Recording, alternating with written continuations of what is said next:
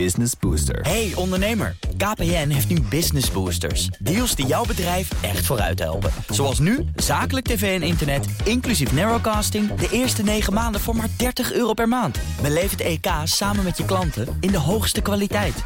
Kijk op kpn.com slash businessbooster. Business Booster. BNR Nieuwsradio. De AEX-factor. Jelle Maasbach. Welkom, je luistert naar de AX Factor met erin alles dat je moet weten voor je gaat beleggen. Mijn gasten die praten hier elke week bij over de beurzen, beleggen en vermogen opbouwen. En die gasten, dat zijn deze week Nico Inberg van De Aandeelhouder en Martine Hafkamp van Vintessa Vermogensbeheer. Ja, twee awardwinners uh, heb ik hier uh, in de studio. Beide de Gouden Stier gewonnen. Goed dat jullie hier zijn. Ja, wereldleiders van over de hele wereld die proberen tijdens de klimaattop in Glasgow plannen te smeden om de opwarming van de aarde tegen te gaan. Kan je daar als belegger in groene energie van profiteren? Of is het zwarte goud nog altijd een betere belegging? Dat straks. Eerst een greep uit het belangrijkste beursnieuws van de afgelopen week. In an ominous sign, literally, high winds tore down the COP26 welcome banner just as the World Leaders Summit in Glasgow opened. World leaders took to the stage asking each other to be more aggressive in their climate goals while touting their own. The United States will be able to meet the ambitious target I set in the Leaders Summit in climate back in April. The United States is not only back at the table, but hopefully leading by the power of our example. Climate change is already having lasting effects. So, yes. climate resilience must be our motto. Climate adaptation, our common endeavor. Oil and gas giant BP posting third quarter earnings that beat expectation, fueled by surging energy prices and a strong trading performance. BP says that it expects natural gas prices to remain robust in the coming months. De winst van ING is fors gestegen in het derde kwartaal. Ook de inkomsten stegen. Deze maakte zojuist goede kwartaalcijfers bekend. Zowel de omzet als de winst stegen. De omzet is, is ietsje harder gestegen dan verwacht. Maar voor de rest, uh, ja, zowel uh, bij de nutrition als bij de materials... was uiteindelijk het bedrijfsresultaat in beide gevallen precies in de prik. Ja, DSM hoor je straks. Eerst de Amerikaanse centrale bank, de Fed. Die draait definitief de geldkraan dicht. Er is minder steun nodig, vindt de Fed. En dus wordt de coronasteun afgebouwd. Uh, Martine, ja, tot nu toe kocht de Fed maandelijks voor 120 miljard aan obligaties op. Dat wordt uh, deze maand 15 miljard minder. En als je dan in dit tempo verder gaat, aankomende zomer helemaal een einde aan het opkoopprogramma. Beleggers die reageren hier heel enthousiast op. Kan je uitleggen waarom dat is? Uh, nou ja, bedoel, wat het eigenlijk. Kijk, dat zit allemaal super in de markt. En dat wist iedereen ook al. Want dat hebben ze natuurlijk de, iedereen heel zorgvuldig voorbereid. Uh, maar er werd nog wat aan toegevoegd. Dat zeg maar, er nog geen haast is met het verhogen van de rente. En dat vonden beleggers vooral heel erg fijn. Zeg maar. Bedoel, zeg maar, dat eerste deel, dat, dat wisten we nu wel. En dat wordt een beetje meer ter kennisgeving aangenomen. Maar zo werkt het altijd. Hè. Als het maar voorspelbaar is, dan uh, kunnen we. Dan hebben we er al op gereageerd voor zover. En verder nou, gebeurt er niet zo heel veel. Um, Nico, een renteverhoging komt wel dichterbij. Um, waarom jaagt dat beleggers dan niet op de kast? Nou ja, kijk, uh, ik denk iedereen is een beetje toe aan een beetje normalisatie. Iedereen weet dat het een beetje overdreven is wat ze nu doen. Hè, met het enorme, die enorme opkoopprogramma's, die lage rente. We zien dat de economie uh, op dit moment heel goed loopt. Er zijn, er is overal, zijn overal tekort aan. Tekort aan werknemers, dus de lonen gaan straks omhoog. En uh, dan is het eigenlijk een beetje vreemd dat ze nog steeds uh, van die enorme opkoopprogramma's hebben. Uh, ze, willen dat natuurlijk managen. Wat Martine zegt klopt. Hè. Ze, doen, ze telefoneren dat eerst naar de, de, de markt en dan gaat het heel voorzichtig gaan ze het doen. Maar uh, laten we eerlijk zijn, het zal hoog tijd worden dat die rente weer een klein beetje normaliseert. Want dit, dit, op dit moment, hoe de economie er nu voor staat, is het heel vreemd dat, dat er zoveel gestimuleerd wordt. Nou, het is vooral heel vreemd natuurlijk dat er zoveel geld de markt ingepompt wordt. Uh, dat, nou ja, die rente, bedoel, dat is natuurlijk ook een marktwerk. Heeft ook nog met andere factoren te maken als vergrijzing. Ja. bedoel, dat we digitalisering, zodat we allemaal toch iets minder hard groeien dan we in het verleden gedaan hebben. Maar bedoel, je ziet het ook zeg maar wel in excessen in uithoeken van de markten. Ik bedoel, er rent natuurlijk zo, er gaat zoveel geld naar de financiële markten toe. Crypto, op zoek naar een beetje. Nou, niet alleen, maar ook natuurlijk. Bedoel, als je ook kijkt, sommige delen. Bedoel, vastgoed is natuurlijk ook een deel waar heel veel geld heen gaat. Maar je, en, en bedoel, heel veel private equity en noem het allemaal maar op. Het klotst overal tegen de, klip, uh, tegen de plint op. En dat is natuurlijk wel wat. Uh, ja, als je ziet hoeveel instroom er nog steeds is in de financiële markt markt en ook in de Amerikaanse aandelen. Uh, daar gaat echt, dus in tijden is er niet zoveel inflow geweest. Dus het gaat maar door. Nee, maar de mensen hebben heel veel geld. En, en die, die durven nu het geld los te laten. Dat, het komt nu echt van de spaarrekeningen richting de, de beurs onder andere. En uh, nou, dat, dat zet die beurzen hoger. Ook aandelen zijn schaars. Ja, weet je wat ik aandelen. ook wel benieuwd naar ben? Want we hebben het hier op BNR de hele tijd over die inflatie. De Fed zegt, ach, kortstondig, grondstoffentekort, uh, die zijn over een tijdje weer voorbij. Kijk je naar de Centrale Bank van Australië, die zeggen, nou, we moeten die... Uh, uh, moeten die inflatie moeten we gaan afremmen. Die maken zich er wel heel erg zorgen over. Dus je hebt eigenlijk twee, twee kampen. Uh, Amerikaanse kamp, als ik het zo mag zeggen. Die maken zich niet heel veel zorgen. Die Australiërs die zeggen, nou, we maken ons toch wel zorgen over. Ja, ja, het verschilt wel. Ik zit zelf wat meer in het Amerikaanse kamp. Ik denk dat het op termijn wel losloopt. Maar je, uh, je ziet nu wel, er is overal tekort aan. Dus uh, de mensen hebben heel veel geld overgehouden uit de coronacrisis. Want je kon je geld niet kwijt. Degenen die in moeilijkheden zaten kregen geld van de overheid.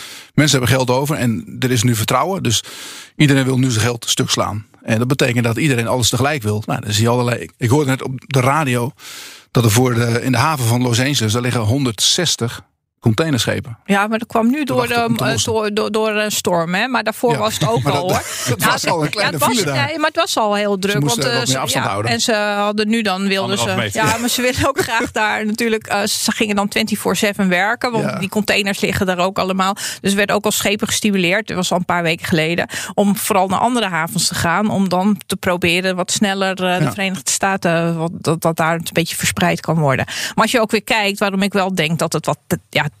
hoe lang is tijdelijk? Hè? Dat is ook altijd, uh, daar kun je ook een hele discussie over beginnen, over inflatie. Ja, ze hebben er al ietsje langer getrokken. Ja, precies. Daarom, maar als je ziet, als je het dan hebt over scheepvaart, die Baltic Dry Index, die is natuurlijk wel in een maand tijd met 50% gedaald. En voor de dus mensen die niet weten wat dat, is, dat, is. dat is voor de scheepvervoer, zeg maar het bulkvervoer over zee. En dat is de meest gangbare index. Nou, die daar hadden was natuurlijk heel veel van uit China, wat allemaal kwam. En dat het allemaal zoveel duurder was geworden overal en nergens. En de misallocatie van containers overal en nergens. Dat is niet normaal. Uh, dus als je ziet hoe hard het dan ook kan gaan. Kijk, uh, het kan ook zo zijn. Hè? Ik, bedoel, ik denk ook dat het wel tijdelijk is. En er worden nieuwe chipfabrieken gebouwd, uh, gebouwd. Dus ook dat chiptekort kan misschien wel eens wat minder lang aanhouden dan dat het nu aanhoudt. En er zijn toch een paar hele belangrijke factoren.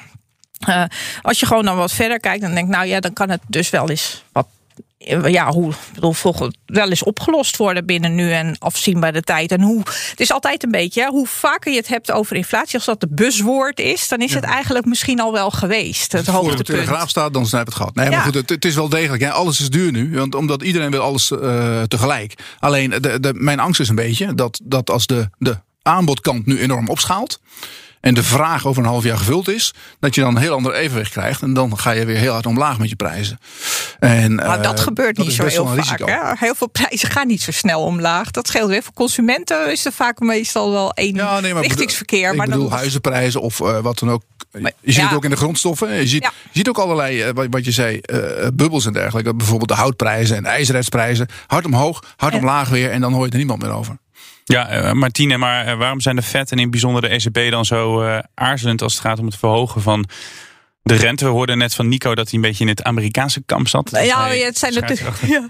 Nou ja, het Amerikaanse kamp uh, kan je ook in het uh, Europese kamp zitten. Dat is uh, één pot nat, ja. wat dat een beetje betreft een beetje. Ik denk, het zijn natuurlijk ook wel de leidende banken in de wereld. Dus hun, zeg maar, hun gedragingen, die hebben ook wat meer invloed dan van een centrale bank van Australië. de Bank of England zit ook in het Amerikaanse kamp, want die hebben de rente ook om, niet verhoogd. Nee. dus in die zin zijn er wel meer meer centrale bankiers die op datzelfde paar op datzelfde, in hetzelfde hoekje zitten. Mm -hmm. En ja, ik bedoel, het heeft ook al, zeg ik al, het heeft ook nogal wat impact hè, op de rest van de wereld als de vet iets doet. Het, ik bedoel, daar zitten toch met z'n allen naar te kijken. En niet naar de, de bank van uh, Zuid-Korea. Ja. Het is nou eenmaal zo. Ja, volgens de Fed heeft de economie uh, voldoende vooruitgang geboekt ja. voor het afbouwen van de coronasteun. Dat hoorden we in het begin. Luister even mee naar ING-topman Steven van Rijswijk. Die is voorzichtig. Ik denk dat het nog iets te vroeg is om te zeggen dat de crisis nu voorbij is. Ja, dat zei hij deze week in BNR Ochtendspits.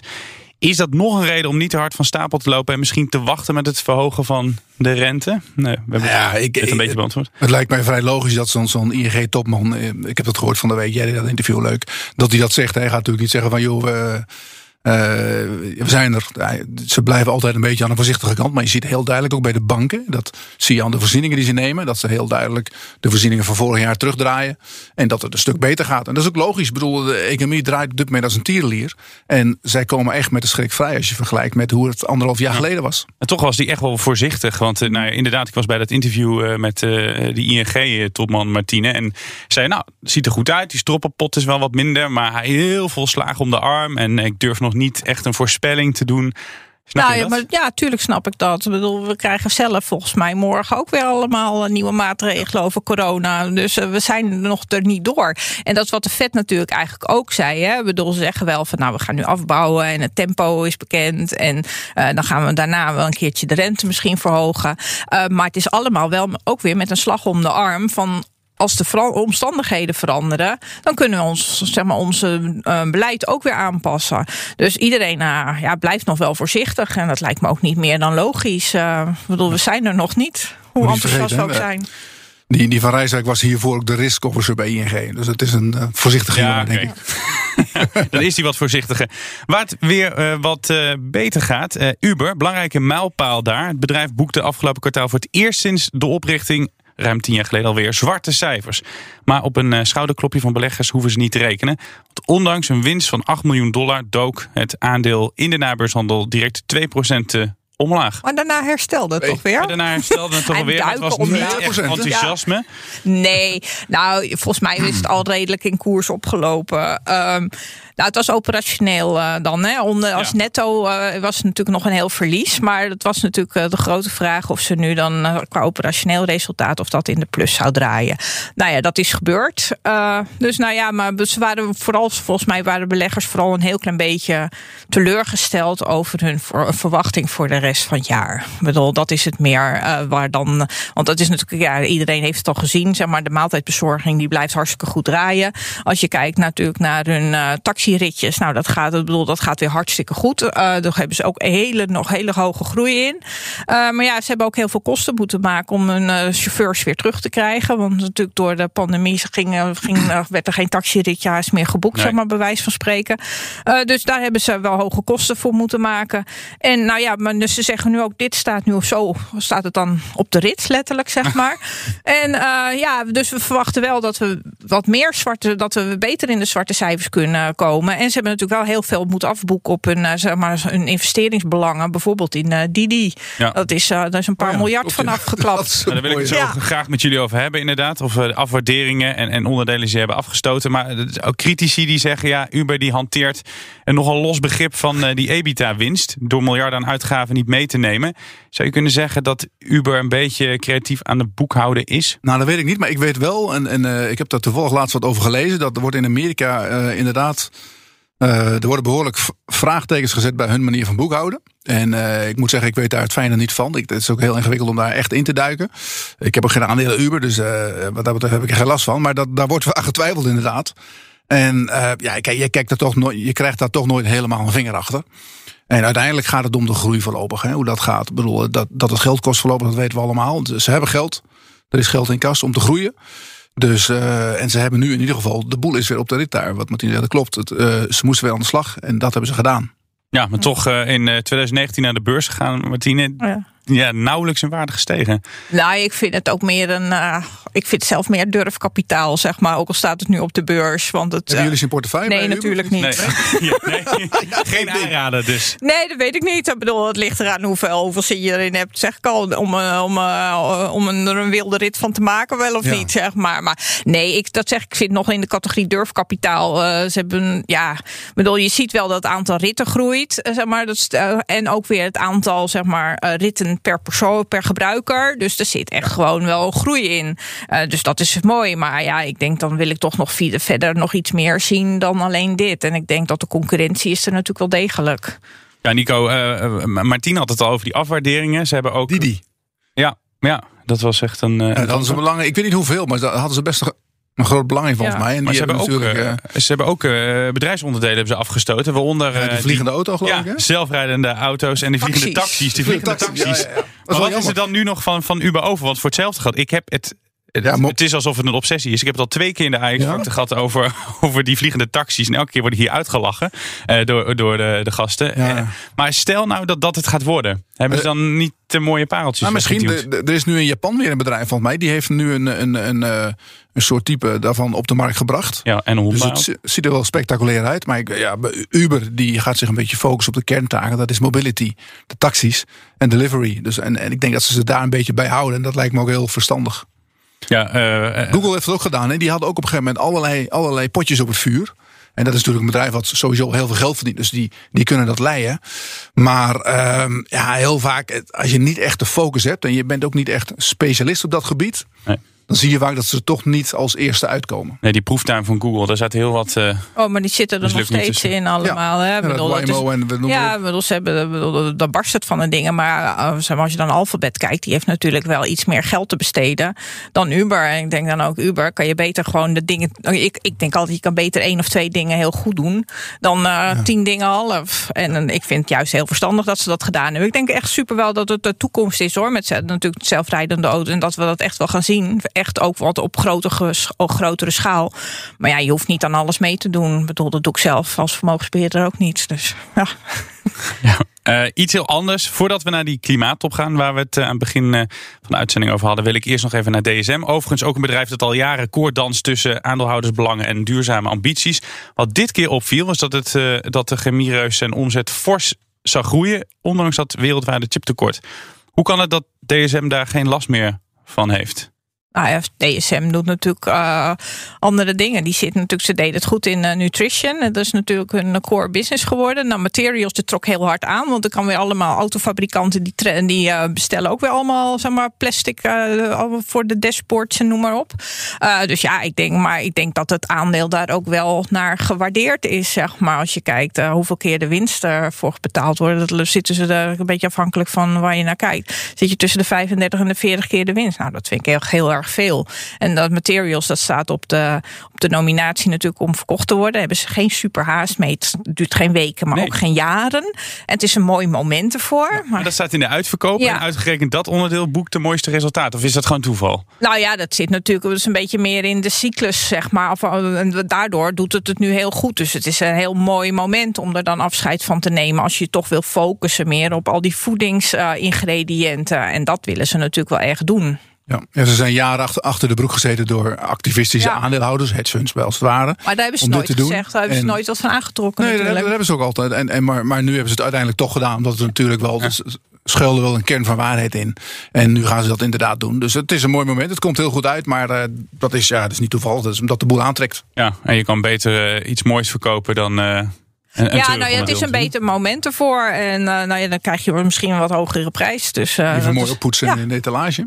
Ja, uh, oppoetsen in de etalage. Maar, maar, over dat duurzaamheid vond ik wel grappig. Want dan zei je over natuurlijk bruggetje. Maar Uber is ook duurzaam, hè? Want die doet in de. Die vliegende taxi. Nee, nee, nee. Nog wat anders. In Engeland zit er een paar cent. Oh nee. zit er een paar cent op, ieder, op de ritprijs voor iedere kilometer. Een paar pence uh, doen ze dan. Dat storten ze dan, zeg maar. Dat, en dat is dan een potje, wordt een potje bij elkaar. En het is nu al iets van 135 miljoen pond. En dat is dan weer voor duurzame. Dat, ja in zin duurzame auto's kunnen gaan rijden. Dus ze doen best wel uh, wat. Ik zag het in Amsterdam en ik was laatst in, in, in, ik was ja. laatst in Lille en dan krijg je inderdaad die optie dat je dat. Uh, ja, dat erbij kan ze doen. zijn er goed mee bezig. Heb je dat niet gedaan nog wel? Ik heb dat niet gedaan. nou ja, kom op. Oh, ik ben een hele arme freelancer. Oh, oh, oh, uh, wereldleiders van over de hele wereld proberen, ik probeer er overheen te praten. Tijdens de klimaattop in Glasgow, die proberen wel wat te doen. Die proberen dus, zoals ik zei, uh, plannen te smeden om uh, de opwarming van de aarde tegen te gaan. Ironisch genoeg zijn het de oliebeleggers die al een tijdje hun zakken rijkelijk vullen. Ja, in, in uh, tegenstelling tot eerdere klimaattoppen richt deze zich ook op bedrijven en beleggers. Wat betekent zo'n COPD, COP26 voor beleggers? Wat, wat, wat nou, gaat deze top doen? Ja, ik denk toch wel wat. Um, kijk, het, het, moment is denk ik niet goed. Hè, omdat je ziet nu dat die olieprijs enorm aantrekt. Dus we, we lopen een beetje in de val die ze hebben. Uh, ze hebben eigenlijk uh, ja, te vroeg en te veel gefocust op uh, zon- en windenergie. En ze zijn de olie een beetje vergeten. Dus uh, er komt nu, Shell heeft dat gewoon afgewacht. En al die oliemaatschappijen die zitten nu in een zetel. Die kunnen zeggen van, zie je wel, je kan niet zonder ons. Nou, dat is denk ik ook terecht. dus dat nu, iedereen maakt zich nu zorgen om de energieprijzen. Uiteindelijk gaat het toch om de portemonnee. En, uh, maar goed, aan de andere kant, als je ziet wat er nu gebeurt allemaal, wat er loskomt. Ik zag nu een bericht van bijvoorbeeld uh, de overheid van Ierland, hoe die gaan investeren. Die kopen 1500 elektrische bussen. Nou, moet je bij e-bus zijn bijvoorbeeld. Maar goed, er wordt nu echt wel, echt wel uh, vaart gemaakt met die groene agenda. Dus ik geloof echt wel dat er wat aankomt. Alleen voor een belegger is het best lastig. Want kijk, je kan nu eigenlijk op de beurs uh, kiezen twee soorten aandelen. Je hebt de ESG-aandelen, bijvoorbeeld Alphen. Nou, dan betaal je, weet ik veel, hoeveel keer de winst. Leuk aandeel. Uh, ja, groeit heel goed, maar heel duur. Of ik koop Shell. En daar staat, uh, nou, wat is Martine, 6, 7 keer de winst? Ja, zoiets. Acht misschien. En dat is heel goedkoop. Maar dan weet je, over, over 30 jaar dan besteden we, hebben we uh, 40% minder olie nodig. Dus dat is een beetje koorddansen. En ik denk dat op dit moment, natuurlijk, de groene agenda is goed. Maar je, als je kijkt naar investeren en beleggen, zijn juist die aandelen die, die, men, uh, die men niet wil hebben, die zijn heel interessant nu. Ja, altijd uh, als we het over zo'n top hebben, dan, nou, ik heb er heel wat uh, voorbij zien komen, journalist. Dan denk ik, ah, heel veel uh, loze beloftes, lege kreten. Dan kijk ik, als, kijk ik naar jou, Martine, als vermogensbeheerder. Heb je er aandacht voor, voor zo'n top? Denk je dat dit wat voor jou als vermogensbeheerder doet? nou, in die zin wel, omdat beleggers er nu echt wel bij betrokken zijn. Al een poosje natuurlijk. Je wordt wel, zeg maar, al is het alleen al vanuit toezichtkant, word je wel min of meer, of, klanten, zeg, als belegger word je wel ook heel deel richting groen geduwd, zeg maar. Al dan niet vrijwillig. Dus in die zin krijg je, dat zie je nu ook natuurlijk. Dat je, zeg maar, normaal ga je als belegger, even heel zwart-wit, kijk je natuurlijk eerst voor je financiële rendement. En de rest is een beetje bijzaak, zeg maar. Maar nu wordt het meer dat je eerst naar ecologisch rendement kijkt. En dat dat financiële rendement een beetje bijzaak wordt. En ik denk dat zeg maar, de waarheid ergens in het midden moet liggen. Dat je gewoon al die factoren mee moet nemen in je beleggingsbeslissing. Omdat maar, en, maar ik vind trouwens ook tekort door de bocht dat Shell over 30 jaar heel uh, slecht zou voor kunnen staan. Want bedrijven kunnen veranderen. Maar heb ik niet gezegd. Ik, oh. ik, zeg alleen dat er minder vraag ja, naar olie is. Nou ja, maar ze doen natuurlijk ook heel veel andere dingen. Ja, dus, uh, dus, maar je kan ook een bedrijf dus meenemen daar. Dus, of zien hoe een bedrijf die weg inslaat van veranderingen. DSM, is daar ook een heel goed voorbeeld van. Nee, maar Shell doet dat ook. Alleen op haar eigen tempo.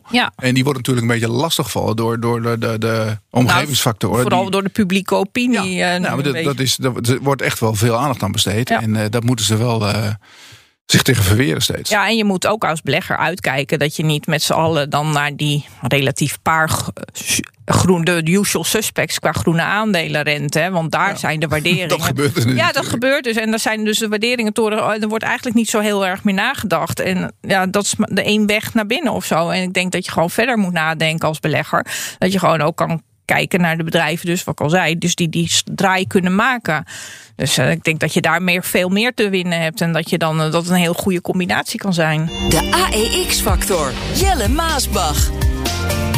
Wil je weten hoe je ervoor zorgt dat je kantoorruimte geschikt is voor alle nieuwe manieren van werken? Luister dan de laatste aflevering van Out of Office, de podcastserie van Vodafone Business over hybride werken. Met in de laatste aflevering advies over de rol van de kantoorruimte en hoe die verandert. Jurgen Rijman gaat in gesprek met Wouter Oosting van CBRE Nederland en Joost Prins, co-founder van Hubclub. Luister de podcast op bnr.nl of in je favoriete podcast-app. De AEX-factor. Jelle Maasbach.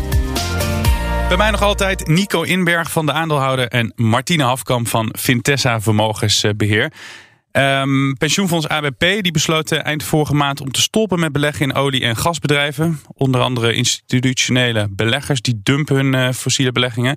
Geld regeert de wereld. Uh, hebben zulke acties niet veel meer impact dan landen die wat deeltjes uh, smeden? Dus dit soort grote beleggers die zelf maar hun plan trekken? Ja, misschien wel. Kijk, de taak van zo'n pensioenfonds is natuurlijk om vermogen op te bouwen voor mensen voor later. Dus ik weet niet of het een, een, een ja, verstandige zet is nu. Want uh, in mijn ogen hebben de oliefondsen het nu juist heel erg goed. Uh, ik moet wel zeggen, dit is een beter moment dan anderhalf jaar geleden. Hè? Uh, ze hebben ook nog bijgekocht een jaar geleden. Volgens mij tussen de 14 en de 15 zo'n beetje. Dus ja, goed. Ik, de, de, de, pensioenfondsen staan onder enorme druk van allerlei, uh, allerlei partijen. En die, die vinden dat, dat uh, want uh, ja, deze mensen beleggen voor de ambtenaren, dat de ambtenaren niet, niet moeten beleggen in de fossiele economie. Dus ja, en dan moeten ze eruit. En dan gaan ze nu andere aandelen kopen die waarschijnlijk nu al heel duur zijn. En ja, als ze dat willen, dan moeten ze dat doen. Ik, het lijkt mij niet verstandig. Ik zou gewoon een, een ja, beslissing nemen op, op rationele gronden. Ja, want uh, dat hoorden we uh, laatst, uh, Martine. Iemand die zei, ja, als je eruit stapt, dan heb je ook niks meer te zeggen. Het is een beetje alsof je ergens thuis ben je boos op je partner. En dan denk je, nou oké, okay, maak het gelijk uit, ga weg. Maar ABP had gewoon kunnen zeggen, we blijven erin zitten. we proberen, we proberen gewoon de boel aan te passen, het beleid. Ja, we hebben ze ook natuurlijk heel lang geprobeerd. Want dat is ook een reden geweest dat ze in verhouding tot anderen er nog steeds lang in zaten. Ja, ik vind ook niet zo heel sterk. Ik denk dan een, uh, zeg maar, een hele grote meerderheid wordt een beetje gepiepeld door een mondige minderheid. Zo komt het een beetje op mijn over, mij over. En als je dan wat verder kijkt, ja, bedoel, Shell is ook aan het verduurzamen. Dus wat ik ook zei, bedoel, als je gewoon meegaat op die weg, kan je misschien meer en beter bereiken. En, en dan nog, hè, dan ja, hoe ver ga je daarin? Hè? En uit fossiel stappen. En bedoel, er zijn ook heel veel mensen die werken in die fossiele sector. Uh, dus je kan ook, als stel dat iedereen dat er in één keer mee stopt. Ik bedoel, en uh, dat zeg maar, die hele wereld houdt op te bestaan. Nou, dat leidt ook tot heel veel sociale onrust. Dat lijkt me nou ook niet echt heel, heel goed, zeg maar. Dus ja, ik vind, um, kijk, we willen allemaal zo heel graag, zeg maar, de voorstanders van duurzame energie, die willen heel graag dat het in een paar jaar gedraaid is, die hele e-, energietransitie. Maar uh, ik denk, als je een beetje realistisch bent, dan kan je wel zien dat dat gewoon tientallen jaren gaat duren. Dus ja, dan moet je ook een bedrijf als Shell hebben. En, want anders kom je er ook überhaupt niet. Want alles moet ook op de een of andere manier op die plaats komen, zeg maar. Om die windmolenparken en die zonnepanelen te maken. En ja, je moet met het tussen aanhalingstekens het oude, moet je ja. het nieuwe finan, ja. uh, financieren. En Nico, het gaat super lekker op de beurzen dit jaar. Ja, gaat heel mooi. Zou je denken... 823 uh, as we speak. 823, heel mooi. Het gaat hard. Maar dan zou je zeggen, het gaat beleggers in groene energie voor de wind. Zeker dan ook met al die klimaatplannen. Ja. Valt toch wel een beetje tegen. Met, voor de windsector bedoel je? Ja. ja. Ja, ik weet niet. Dat is natuurlijk wel een, een, een, klein beetje hype geweest. Ik geloof wel dat er heel veel geïnvesteerd gaat worden in wind. Amerika gaat nu, hè, nu Joe Biden daar zit, waait daar echt wel een andere wind. Maar uh, daar wordt wel heel veel geïnvesteerd in, in zon- en windenergie, met name windenergie. En dat is ook nodig, denk ik, want ze willen. We hebben heel veel elektriciteit nodig, of heel veel energie eigenlijk. Vooral veel elektriciteit. Nou, dat moet worden opgewekt met, met zon en wind. Dat willen we graag. Dus ja, dan moet er heel veel geld naartoe. Ja, maar we hadden dit jaar, daarom staan die resultaten van die wind, windproducenten zeg maar, ook wat onder druk. Omdat we minder wind hadden. Dus je bent er heel afhankelijk van natuurlijk van de natuur. Dus ja, en dat moet je dus ook op zien te vangen, dat soort dingen. Want ja. de natuur kan je nog steeds niet beïnvloeden, volgens mij. Dus nee. moeten ze iets doen met regen. We hadden wel heel veel regen.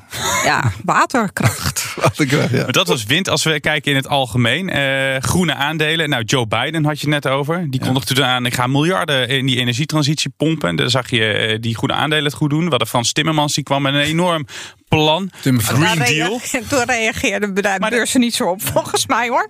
Niet echt, maar daarna bij die twee stort de boel dan gelijk weer in elkaar. Waarom is klimaat, uh, Martine, dan nog geen gamechanger? Nou, volgens mij is dat wel degelijk een gamechanger. Maar waren ze vorig jaar en uh, zeg maar, met zo'n hoogtepunt lag ongeveer begin dit jaar enorm hard opgelopen in koers. Uh, dus nou is er nu een beetje vanaf. Zo kan je het ook bekijken. Ze zaten wat eerder op de rit naar boven. Dat was, was juist vorig jaar vooral heel erg in trek. Ja. En nu krijg je dan de resultaten. Ik bedoel, ze hebben het allemaal een beetje voor gewaarschuwd. Of nou Gamesa of Vestas, Orsted ook.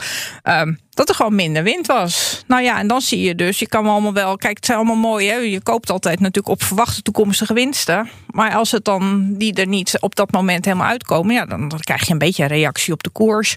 En uh, heeft dan nog altijd het voordeel dat die natuurlijk, als ze een windmolenpark ontwikkeld hebben, dat ze dan delen weer gaan afstoten. Dus dan houden ze altijd die cashflow wel uh, in stand, zeg maar. En voor de lange termijn geloof ik er wel in hoor, want er wordt natuurlijk heel veel geld heen uh, gedirigeerd. Maar als je dan ook ziet, nou, die plannen van Biden en of die nou zo door dat congres zullen komen, dat weet ik niet zo 1, 2, 3. En daar wacht ik ook een beetje op. Hè? En ook, ook van uh, het pakket van de EU. Er komt ja. ook een heel groot pakket aan. En daar, daar, daar gaat heel veel geld naar die sector. Maar uh, ik denk voor nu een klein beetje tegenwind. Ja, de man van de, van de flauwe grappen. Um, maar als je kijkt naar rendement, uh, die duurzame bedrijven, je zei ze hebben misschien wel wat eerder gepiekt. Ja.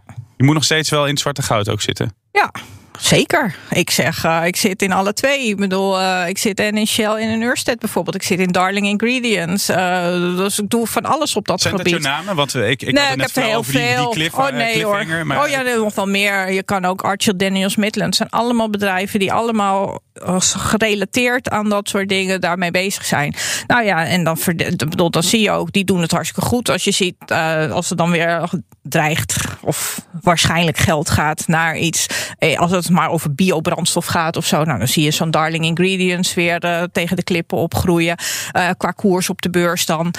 want dat is over het bijmengen. Die doet biodiesel wat je dan kan bijmengen natuurlijk. En dat is altijd het percentage wat er bijgemengd mag worden. Daar reageert die koers van het aandeel op. Maar ook luchtvaart wordt natuurlijk biobrandstof. wat er wel waarschijnlijk is dat dat wel een harde grote groeimarkt is. Dus je moet ook wel eens verder kijken. Maar wat ik al zei en wat Nico volgens mij ook zegt. Nou, je Shell heb je voorlopig gewoon nog nodig. Dus ik denk dan dat je gewoon je keuze moet maken doordat je het best dat alle twee kan doen. Ben je het daarmee eens? Ja, het wordt een super interessante tijd. Er wordt heel veel ontwikkeld en bedacht. Uh, volgens mij waren ze in Duitsland ook, ook weer bezig met een, een, een, een apart soort kerosine voor vliegtuigen. Waar de KLM mee gaat vliegen.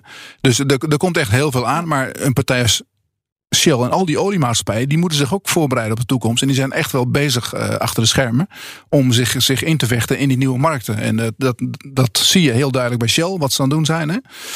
We hebben nu in Engeland weer, weer uh, 250.000 klanten overgenomen.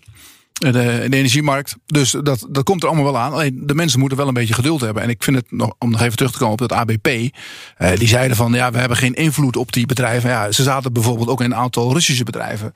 In Lukoil en in, en in Rosneft. Ja, dan wil ik wel geloven dat ze daar geen invloed op hebben.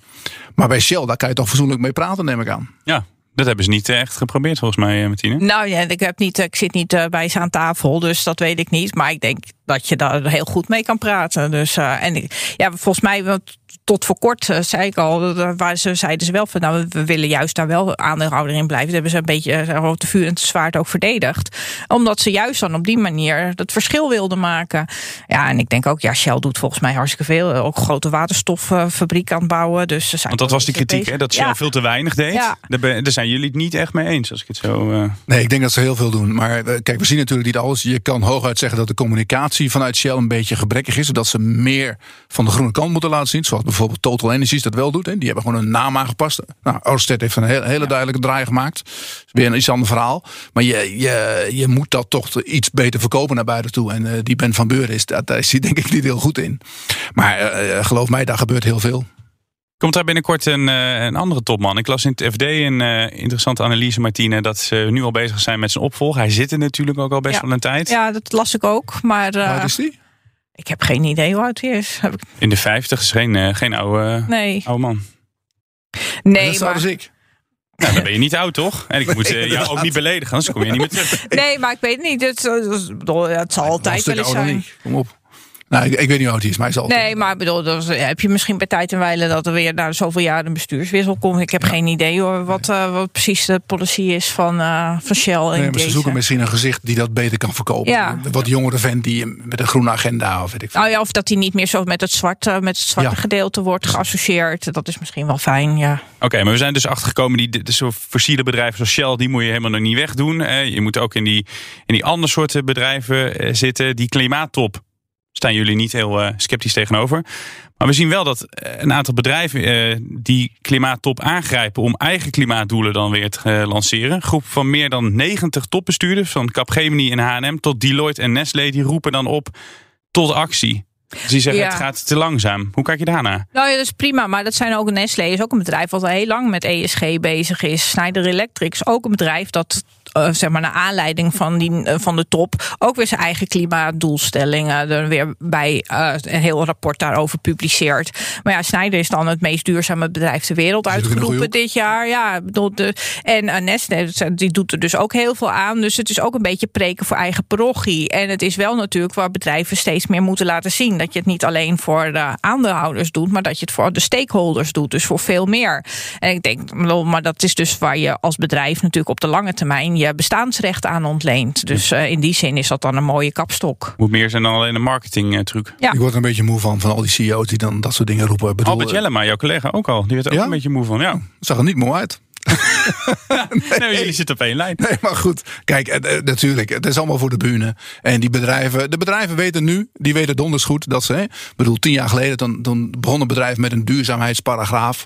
En eh, dat werd uiteindelijk ontwikkeld tot een, tot een hele een, hal- een half boek wat erbij zat. Nou, nu zijn ze echt wel op een punt waarin iedereen weet van joh, je moet dat nu goed adresseren, want anders word je afgestraft op de beurs of weet ik veel waar dan ook. Dus dat doen ze goed, maar uiteindelijk gaat het om de business zelf. Ja, hey, eh, eh, tot slot, de BP's en de Shells van deze wereld die zeggen we zijn duurzaam bezig. Die groene aandelen waar we het net over hadden, die Martine net noemde, die zeggen natuurlijk ook uiteraard we zijn eh, groen bezig. Hoe weet je of een bedrijf ook echt zo groen bezig is als dat ze beweren? Nou ja, dan moet je toch zelf je huiswerk gaan doen. Hè? Ik bedoel, inderdaad, het is, moet niet alleen voor de bühne zijn. Het moet ook echt blijken uit de acties die ze doen. Nou ja, en, en het moet ook een beetje in een duurzame hoek zitten, zeg maar, qua activiteiten. Of, eh, dus ja, dat is gewoon aan jezelf de schone taak om daar toch een beetje eh, niet achter de meute aan te lopen, maar zelf je eigen keuzes te maken. En voor jezelf ook te bepalen wat jij belangrijk vindt op dat gebied. En is het dan de, de, de, het jaarrapport doorspitten? Nou ja, maar ook gewoon natuurlijk wat ze zelf, niet alleen het jaarrapport, maar gewoon wat er gedurende het jaar ook gebeurt, zeg maar. Hè? Want uh, dat is niet zo dat een, uh, dat een bedrijf alleen in het jaarrapport, ja, dat is achteraf, zeg maar. Je moet juist vooruitkijken, zeg maar. Ver, ja, verantwoording leggen over, over, afleggen over het verleden is niet zo heel erg nee. interessant meer. Maar gewoon, je ziet gewoon wel dat bedrijven daar echt heel bezig zijn, heel goed mee bezig zijn en ook duidelijke keuzes maken. En uh, ja, ik vind ook, het moet meer zijn dan voor de bühne. Maar bedoel, en je kan, maar je kan van heel veel van die multinationals niet verwachten dat ze in uh, in twee jaar het hele, hele bedrijf gedraaid hebben. Maar je ziet wel dat ze zelf ook doelstellingen krijgen, formuleren qua reductie van CO2-uitstoot, van het gebruik van water of het hergebruik van water. Dus er gebeurt wel echt, er gebeurt wel echt iets. En Nico, aan jou het laatste woord. Hoe doe jij dat uh, huiswerk? Nou ja, uh, ik, doe, ik doe heel veel huiswerk. Maar het verschilt natuurlijk een beetje per bedrijf. Voor het ene bedrijf is het makkelijker. Hè? Voor een staalfabriek is het heel lastig om meteen aan alle voorwaarden te, aan, om alles om te gooien. Dus dat, dat gaat langzamer. En als je bedrijf uh, wat, wat wel in de goede hoek zit, die kunnen dat makkelijk doen. Nou, ik, ik denk nog steeds dat er een hoop marketing bij zit, bij wat de bedrijven nu allemaal zeggen. Omdat ze weten, hè, op de beurs ook, ESG-aandelen zijn ontzettend populair. Ik hoor verhalen van, van, van mensen op de dealingroom die telefoontjes krijgen uit het buitenland van wat is een ESG-aandeel bij jullie? En dan wil ik die nu hebben. Dat gebeurt gewoon. Uh, dus ja, je moet het naar buiten toe heel goed uitdragen. Je ziet dan Shell hoe belangrijk dat is dat je dat goed doet. Want het, het uh, ja, bepaalt gewoon je, mede je waardering op de beurs. Ja, daarmee zijn we alweer uh, aan het einde gekomen van deze aflevering. Maar niet getreurd, volgende week zijn we er weer. Voor nu dank aan mijn gasten Nico Inberg van de aandeelhouder. En Martine Hafkamp van Vintesse Vermogensbeheer. En dan kijken of we weer twee van die award-winning mensen hier in de studio kunnen krijgen. Dank voor het luisteren en tot volgende week. Business Booster. Hey ondernemer, KPN heeft nu Business Boosters. Deals die jouw bedrijf echt vooruit helpen. Zoals nu, zakelijk tv en internet, inclusief narrowcasting... de eerste 9 maanden voor maar 30 euro per maand. Beleef het EK samen met je klanten in de hoogste kwaliteit. Kijk op kpn.com businessbooster. Business Booster.